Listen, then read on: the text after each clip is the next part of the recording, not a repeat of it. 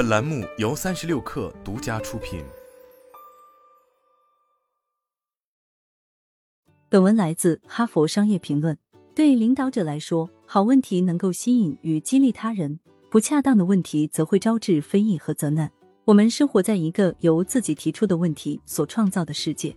在凯斯西楚大学教授肯定是问询创始人 David Cooperator 看来，关注优势，使用积极的语言，远比关注负面问题对组织更有用。那么，领导者应该避免提及哪些问题呢？已出了什么问题？领导者会发现自己经常提出类似的问题，出什么事了？存在哪些差错？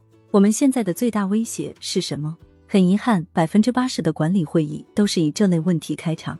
如果领导者着重关注问题和弱点，那么整个组织也会将注意力集中于此，而非聚焦于自己的优势与机遇。与其探究哪里出了差错和过失，不如提出利用优势和长处达成目标的积极问题。例如，我们在哪方面做得不错？我们是怎么成功的？理想的结果是什么？我们怎么做才能更接近目标？二谁该为此负责？这个问题是将注意力聚焦在了寻找替罪羊上，但是在通常情况下。对失误或发生的问题，很多人都要责任。C 顾问公司的常说，当领导者在追究员工责任时，通常是在为自己的失误开脱。更好的方法是，我们该如何通过合作弥补弱点？这样做可以找到需要改善的薄弱环节，而不是把焦点放在职责错误上。三为什么不这么做？这句话听起来更像是个建议，但若是领导者这么说，就会变成一个引导性的问题。也就是把你的工作方法强加在他人身上。在领导力专家 Mary Joas Mills 看来，每当领导者询问员工为何不按照自己建议的方式进行工作时，这就是一种隐秘形式的权力控制。他强调，如果领导者想雇佣到优秀的员工，那么他不应该控制员工如何开展工作。最好的方式是允许员工自己想出办法。当然，偶尔你也可以通过询问的方式帮助员工开拓思路。但应该是这类询问，比如你怎么看待这件事呢？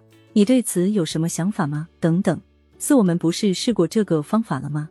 另一个糟糕的问题还包括这个方法过去行不通，你凭什么相信它现在能成功？Phil Kessler 认为这类问题有种高高在上的傲慢，甚至有种失败主义的意味。当然，这不是说领导者不应质疑员工提出的策略，而是要特别注意询问的语气。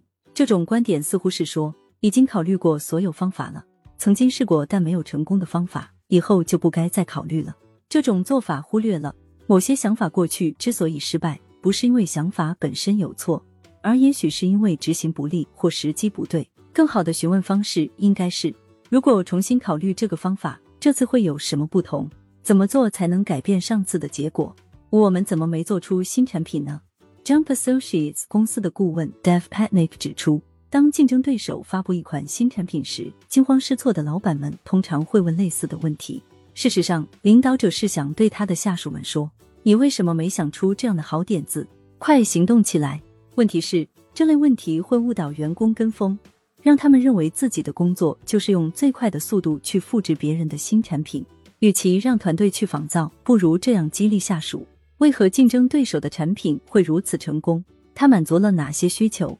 我们如何运用自己的特长去满足消费者的需求？总之，领导者应避免以像是父母对小孩说话的方式进行提问，而是要与下属共同探究问题。另外，永远不要问一个连你自己都想不到答案的问题。